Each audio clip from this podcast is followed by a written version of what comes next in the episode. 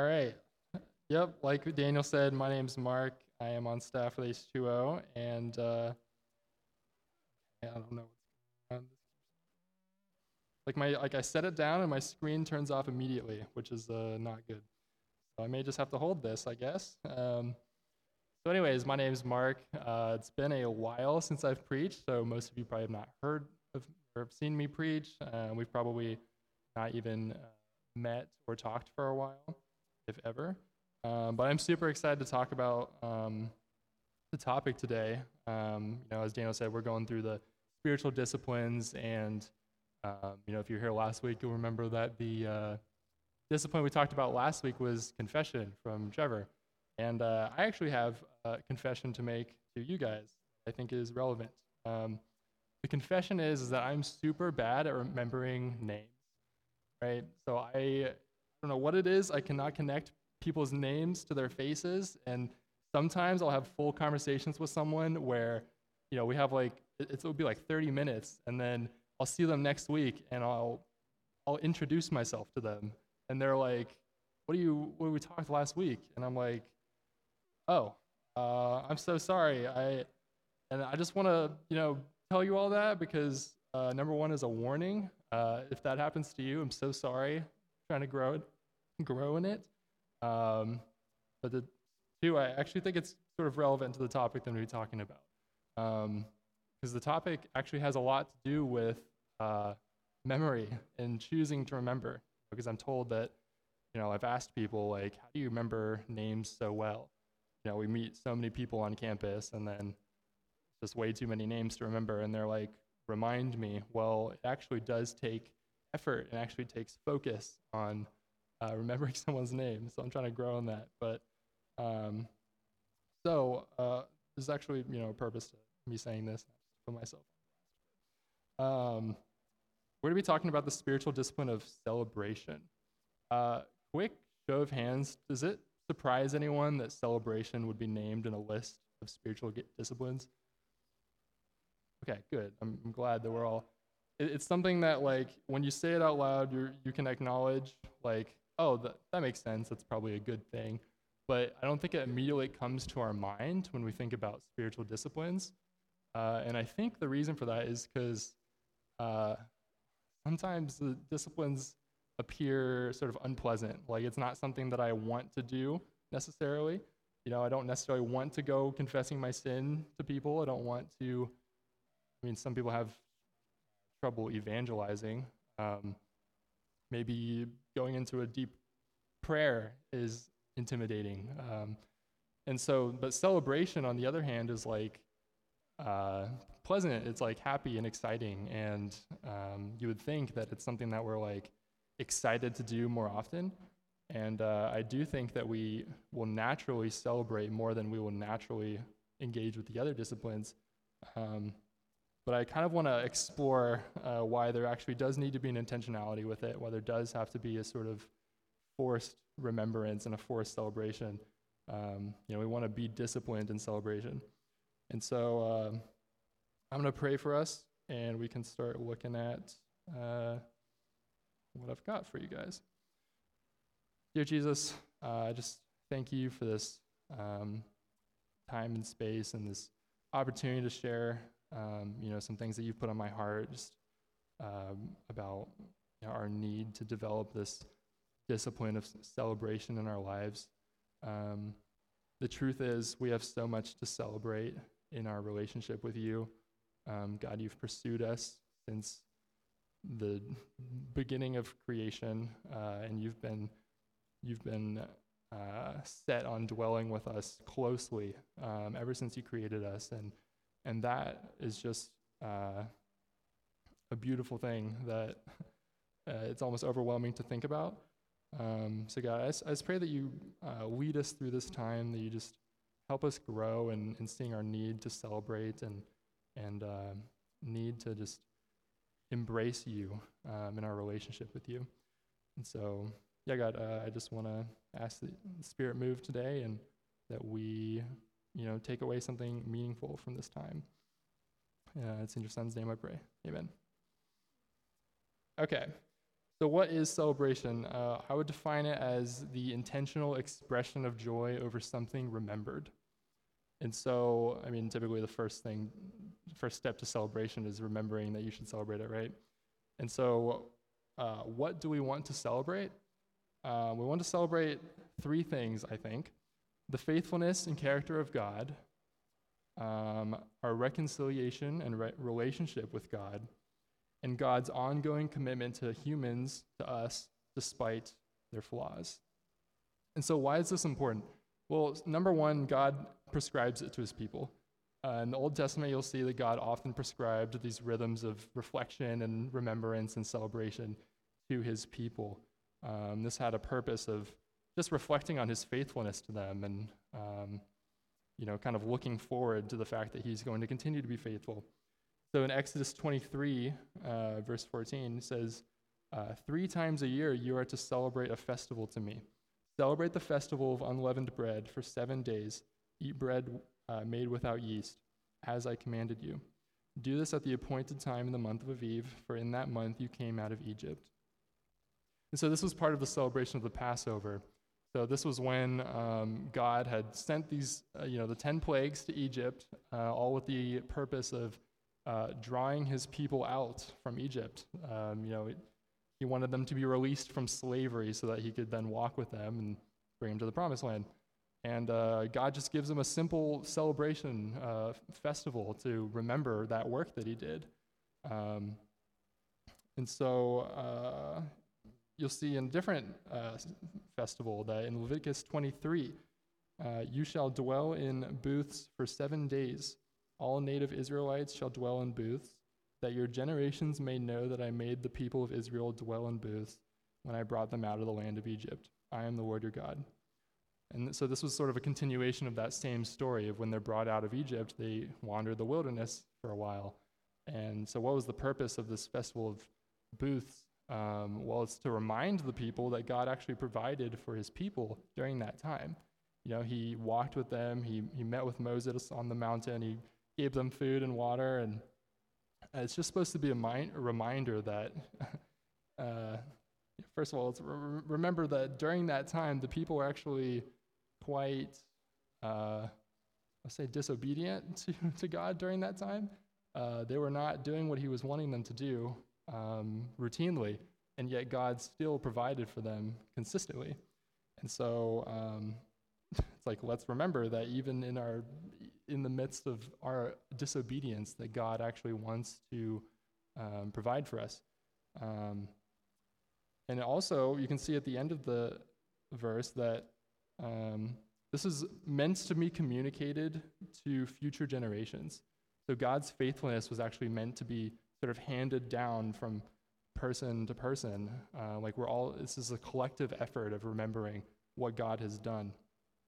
And so, uh, yeah, it kind of reminds me, or uh, this, sorry, this leads me into my second point, which is uh, the discipline of celebration actually reminds us of who God is.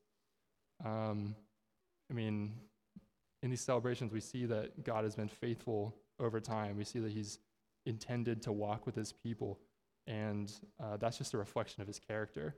You can even see it in uh, even in the non-celebrations that in his laws and decrees, um, there's supposed to be this mindset of remembering that God's goal is really to dwell with his people closely. And so in Deuteronomy 4, it says, What other nation is so great as to have their gods near them the way the Lord our God is near us whenever we pray to him? And what other nation is so great as to have such a righteous decrees and laws as this body of laws I am setting before you today. Only be careful and watch yourselves closely so that you do not forget the things your eyes have seen or let them fade from your heart as long as you live. Teach them to your children and to their children after them. So we want to remember who God is for a long time. Um, sorry. What happened when Israel forgot who their God was? Uh, I mean, there's plenty of examples throughout the Old Testament. They start making sacrifices that God didn't ask for. They start uh, implementing new rules and behaviors that God did not ask for. Um, and they just start worshiping, worshiping Him completely differently um, than He actually prescribed for them. And so I think the risk of not developing this rhythm of celebration in our lives is that we actually forget um, who He is. Uh, we forget that He actually wants to dwell closely with us, as I've said. And so uh, they forgot God's uh, character entirely. And um, I think it's actually going to be a temptation for us, too. You know, we don't live for centuries um, as the Israelites. The Israelites forgot God over time, over hundreds of years. Um, so we don't have that problem because we're not going to live that long.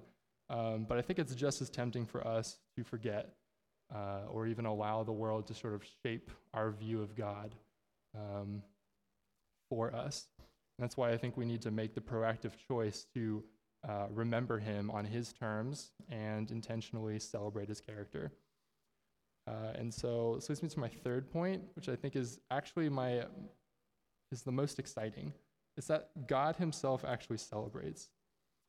Uh, and I think this is an opportunity to be more like Christ, because you know part of these disciplines is that we're trying to strive to be more like Christ through them. Um, and so let's take a look at what Jesus Himself says about uh, you know what God's own celebration looks like. In Luke 15, 1 through 7, this is a parable that um, Jesus is responding to the Pharisees with. Uh, as you'll see, they basically ask him, Why are you hanging out with these uh, tax collectors and sinners? Why are you hanging out with these people that are like unholy and unclean and they're not worshiping you the way that uh, they should be? Uh, so why would you even bother with them? And we'll see his response. Now the tax collectors and sinners were all gathering around to hear Jesus. But the Pharisees and the teachers of the law muttered, This man welcomes sinners and eats with them. Then Jesus told them this parable Suppose one of you has a hundred sheep and loses one of them. Doesn't he leave the 99 in the open country and go after the lost sheep until he finds it? And when he finds it, he joyfully puts it on his shoulders and goes home. Then he calls his friends and neighbors together and says, Rejoice with me, I have found my lost sheep. I tell you that in the same way, there will be more rejoicing in heaven over one sinner who repents than over 99 righteous persons who do not need to repent. And so there's a lot that I think could be said about this parable, um, but I want to point out the fact that Jesus, trying to make the point that God himself actually celebrates our reconciliation with him. Uh, you know, I know that we like to emphasize as Christians that we get the better end of the deal uh, in this relationship you know, we are provided for, we get to live eternally with Him uh, closely, and, you know, He loves us way better than we could live him, love Him. Um, but I think we should remember the fact that Jesus Himself actually says that God celebrates the reconciliation with us, celebrates His relationship with us, um, which is crazy to me, because what can we offer Him? I mean, what can we do? that would cause him to celebrate. I mean, he has everything. Uh, he should have everything. So we don't need to. Uh, we're not able to give him anything that he's uh, that he doesn't already have. So the fact that he chooses to celebrate us um, is significant. And I think the picture actually gets clearer as he goes on. So he says, Or suppose a woman has 10 silver coins and loses one. Does she light a lamp or doesn't she light a lamp, sweep the house, and search carefully until she finds it? And when she finds it, she calls her friends and neighbors together and says, Rejoice in, with me. I have found my lost coin. In the same way, I tell you, there is rejoicing in the presence of the angels of God over one sinner who repents. So, why would Jesus tell a parable with these two characters? Because uh, I think it's significant the characters he's chosen. He's chosen a woman and a coin. So let's remember the context of people that he's speaking to. Um, at this time, in this culture, women were not really raised up to be skilled laborers. And so, what's a drachma? A drachma was about a wage, a, a, a day's wage for a skilled wait, uh, laborer. Um, and so, uh, it, it, seems as though this woman is, you know, living alone. Uh, it seems like this is her money and hers alone where uh, you know usually money is going to be coming in through the husbands or the sons or or whatever. Um, and so for an unskilled uh, woman, uh, laborer, losing that coin is a pretty big deal. and even says that it's like one of 10. So she's got 10 coins left, and she lost one of them. And so that's sort of a huge uh, deal for her. And so, why do I think that's significant to us? Um, well, I think that Jesus is trying to reveal that there's something in humans uh, that God sees in ourselves that we struggle to see. Because for any sort of uh, skilled laborer, anyone who can make that coin back uh, easily, losing it is sort of just a minor inconvenience. But to the woman, losing the coin is everything. And she's going to tear apart the house to, to get it back. And so um, I think that the skilled laborers, for example, uh, and, and probably the people in the audience, um, they're also probably wondering why, why does this coin mean so much to this woman? Uh, but when you actually think about the woman's perspective, you can understand like, uh, this is a huge deal. Um, the coin means a ton to her. And so, do we really believe that that's how God sees us? I mean, do we really believe that God sees something in humans that we fail to see ourselves? I mean, I know that I, I, it's difficult to have that perspective. It's difficult to put um, humans on that level of, um, you know, God. God will do anything. He will tear about. He will go he'll send His Son and die on the cross, and you know, die a humiliating death, and um, just for the sake of recovering us to this to his family. You know, um, like I said, like yeah, it's great that we get the better end of the deal, um, but there's something mysterious about the fact that God Himself is actually excited. God actually is excited to uh, for us to be a part of the family and be a part of you know this closeness that He has wanted since the beginning. And so, you know, although we can't really have the same perspective as God, uh, we can try and celebrate like God does. And part of that, I think, is seeing ourselves, trying to see ourselves the way He sees us as this truly invaluable uh, piece of His reality. Um, I think we really do mean that much to Him, and I don't think that we reflect on that very often. Um, and so I think this is the uh, attitude that God wants us to have as we walk through life. You know, uh, without it, it's going to be pretty difficult to walk in the freedom and abundance that He wants us to embrace. Um, so this is why I think it's important, why we should remind ourselves of why, um, you know, this first remembering who God is and then celebrating Him uh, is important. Um, but I do want to talk about the barriers um, to celebration. Because, like I said, celebration is like this pleasant thing. We should want to do it um, all the time. It just seems natural. Um, you know, like when someone's birthday comes up, you just sort of like know inherently that like you should celebrate, or when Christmas comes up, or when Easter comes up. Like there's just something about like, okay, well now it's time to celebrate. Uh, the harder part is actually stopping and uh, celebrating, even when it doesn't seem like there's something obvious to celebrate. And so, what's the first barrier? I think uh, it's that we just forget, right? Like you can't celebrate someone's birthday if you completely forget about it.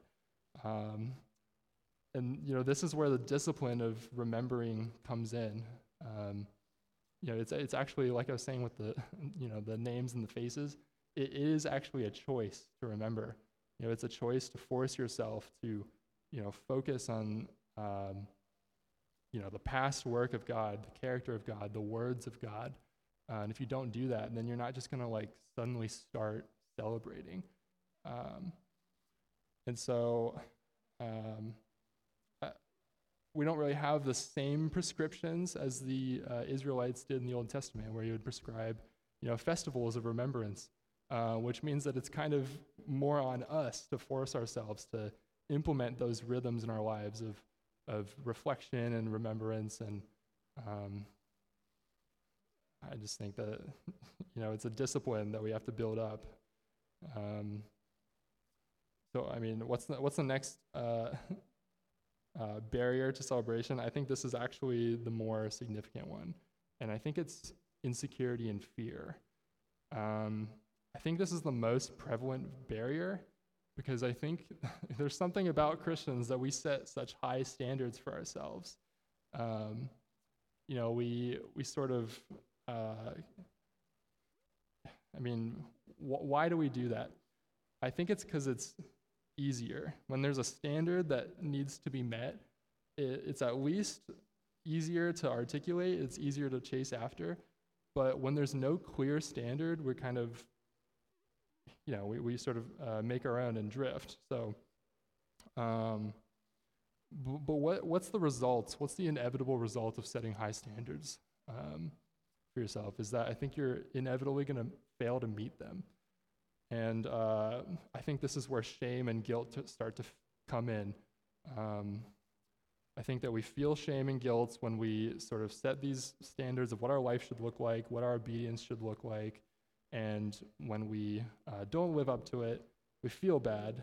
And more importantly, I think that we assume that, ga- that God also feels bad, that He is also uh, ashamed of us and disappointed in us, like we're not following through on our commitment.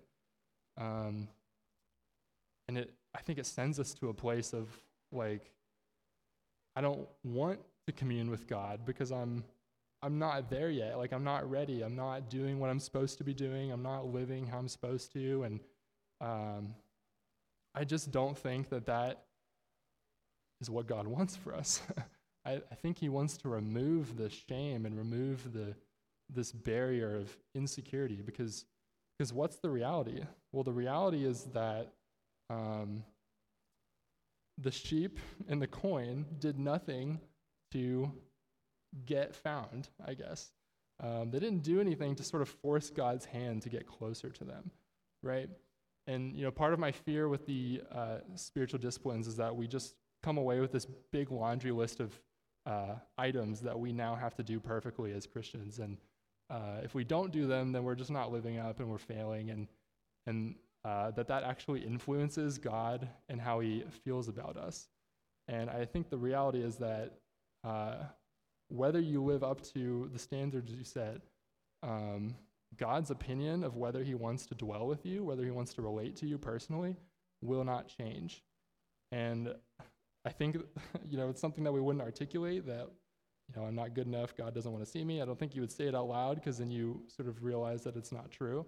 But I think we feel it. Like we, I think we we feel the need to hide, sort of like you know Adam and Eve did in the garden, um, where they just like felt shame and they they just figured that God didn't really want to deal with them right now. And I think we're at risk of falling into the same trap. Um, and so, you know, from Jesus' own words, um, and the the actions that God has taken over the years, uh, he assures us that we are worth it to him to celebrate, for him to celebrate. And we should want to trust that regardless of what our insecurity tells us. And so, um, as you've been noticing, like on Thursdays, we have been sort of trying to engage with these disciplines on sort of a group level. And so, this is actually uh, an opportunity, I think, for the church to engage on a group level. Um, I think that we can do a great job of uh, encouraging each other uh, in combating insecurity and uh, helping each other, each other to remember the commitment that God has made to us. Um, you know, because it's when I when I go off and when I'm alone, when I have no one to share truth with me, when I have no one to remind me of the things that God has said, um, then I'm just gonna slip into this like, you know, uh, mindset of insecurity and shame and uh, that's where your brothers and sisters can really come in and encourage you. And so, uh, even in Second Peter, this is you know Peter writing this. Uh, Second Peter one, he says, "Therefore, my brothers and sisters, make every effort to confirm your calling and election. For if you do these things, you will never stumble, and you will receive a rich welcome into the eternal kingdom of your of our Lord and Savior Jesus Christ." So I will always remind you of these things, even though you know them and are firmly Okay. It did it again. Sorry. And are firmly established in the truth you now have. I think it is right to refresh your memory as long as I live in the tent of his body. And so this is a great opportunity for the church to be the church to each other, to encourage us of, of what God actually says and what he actually thinks about humans. And so, uh, how do we celebrate? Well, I mean, you've probably picked up a little bit of a theme um, I think there's two steps. Uh, one is to choose to remember. And so, what does that look like? Um, the best advice I give is return to the words of Jesus. You know, Jesus is the complete and full representation of what God is like. If he's saying that God celebrates, if he's the one hanging around sinners and the people that, you know, the Pharisees saw as just unclean and unworthy, if that's Jesus' character, then we know that that's God's character. Uh, and I think he's, you know, God sees something in humans that we struggle to see ourselves. And, you know, the, I think the best way to remind ourselves of that is by returning to his own words. Um, uh, yeah, I, think we should actually look at what he says rather than what our mind tells us, um, what the insecurity tells us. Um, what else we remember? Remember your own experience with God. You know, we're talking about personally celebrating a relationship with Jesus, or with, yeah, with Jesus. Um, that's going to look way different for all of us. We've all overcome different uh, barriers. We've all overcome different struggles, um, have completely different contexts, and so God has dealt with you and related to you personally. Um, and so there's not really a one size fits all, um, you know, experience with God. Like we just don't have the same experience. And so I'd actually encourage you to reflect on your own experience, your own testimony, and the own, the, in the work that He has done in your life, um, and be encouraged by it. Um, you know, we want to de- develop a discipline of remembrance, um, which takes effort, and I think it takes working as a community. Um, don't be afraid to lean on each other um, when you need to be reminded of what's true. And you know, the second part, of course, of celebration is uh, to celebrate, um, to express joy over the thing that you remembered. Um, and so, how do we do that? Uh, the, well, first, I would say I don't fully know. I don't know what a celebration should look like in your life. In fact, I think that's actually a good thing because, uh, I mean, we don't even celebrate like our birthdays the same way. So how would we celebrate our relationship with God the same way? I don't think that there's a there's certainly not a one size fits all here. Um, I will offer a few suggestions though. Um, you could celebrate through the other disciplines. You know, you could celebrate through worshiping, praying, evangelizing, retreating to silence and solitude. Um, you know, spend time with him and, you know, whatever it looks like. Um, the reason you can express joy through these practices is because God has relieved you of the pressure to perform. He's relieved you of the, the need to force his hand to get closer to you because he's already revealed that he wants to dwell closely with you. And so, if you think that these disciplines are just your ways of getting closer to God and making him like you more, making him like want to be with you, um, then that's just uh, wrong. that's just not, that's not what he wants. Um, which means you can explore those disciplines in freedom and excitement um, and just see where they take you. Um, you could even view our Sunday, you can even view our Sunday gatherings uh, from a different perspective too. You know, like what are we doing here on Sunday? We're not coming here so we just learn a new fact about Scripture, that we just like learn a few new things that uh, you know are exciting to us um, a big part of what we're doing is remembering and reflecting on the work that Jesus did and the work that God has done throughout the ages, um, just so that He could dwell with us. Um, and so there's no like, oh, I come to church because this is the Christian thing to do, or this is like what God wants me to do. It, it's more from a place of like, I get to be excited that God has drawn me to Him, that He has, um, He's actually come after me in many different ways, and whatever I can do to put myself in a position to remember those things and be excited about it, uh, I'm going to do it. And so, you know, Sunday gathering, perfect space for it. Uh, and so, another suggestion, uh, which I think is exciting as well, is uh, celebrate each other. You know, when's the last time that you've like genuinely encouraged someone? Like you've genuinely like pointed something out about them that you see that is special, that is unique, that is meaningful, um, and just revealed that to them. Um, the reason I'm saying this is because, you know, like I said, I, I think God truly does see something in like in us that we struggle to see ourselves. I think he sees the the value, the characteristics, the design that he's made, and he himself is excited about it. And so if we want to reflect, you know, his image well, then uh, we should try to be excited about each other. You know, like we're not all trying to conform to be this perfect, you know, Christian, whatever that looks like. Like we're not trying to all be the same person. And so, uh, you know, the reason I say this is because I, I think a lot of people sort of view the church as being this place where people come to be conformed. And they have like this moral standard uh, enforced on them.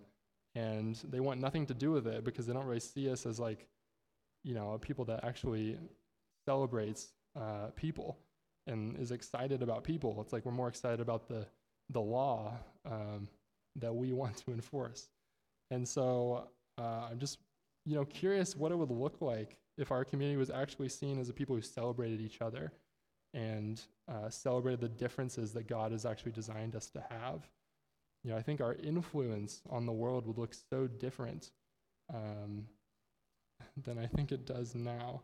And I just think it's part of the calling. I think we're meant to reflect this image of excitement and celebration over people uh, into the world because um, this is you know we're image bearers and this is what god does is he's excited about people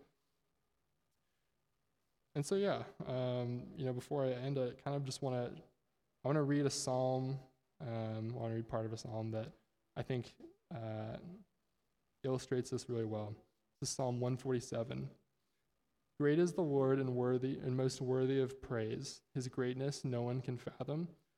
One generation commends your works to another. They tell of your mighty acts, they speak of the glorious splendor of your majesty, and I will meditate on your wonderful works. They tell of the power of your awesome works, and I will proclaim your great deeds. They celebrate your abundant goodness and joyfully sing of your righteousness. Yeah, so I define as the beginning, you know, what is celebration? It's the intentional expression of joy over something that is remembered. Um, you know, I suggested, what if part of our expression of joy was just loving people really well? Um, I think we have the opportunity to remind ourselves and remind each other that God has gone to great lengths to be reunited, reunited with his people. Uh, and not only that, he celebrates them actively.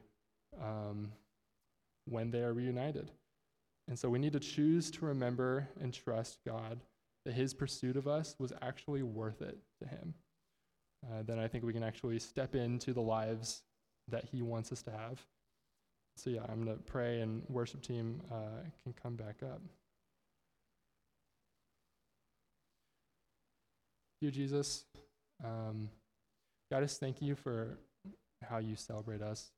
I thank you for the work that you went through, the journey that it took, just so that you could live with us, just so that you could be close to us. Um, God, there's nothing that we could do to make you love us any more or any less. I think there's nothing that we could do that would change your mind that you want to be close and you want to be intimate with us. And I think there's nothing we could do um, to change your mind that you actually want to give us the abundance that you've promised from the beginning. You actually want us to give to give us freedom, to give us relief from the pressures that we put our, on ourselves and the pressures that the world puts on us. And so, God, I, I just pray that you know our church um, would just be transformed in the way that we view uh, celebration, that we make the choice to remember who you are, remember the faithfulness that you've shown, uh, and then choose to be excited, choose to be joyful over it. Yeah, God, um, we get to do all these things in your name. Amen.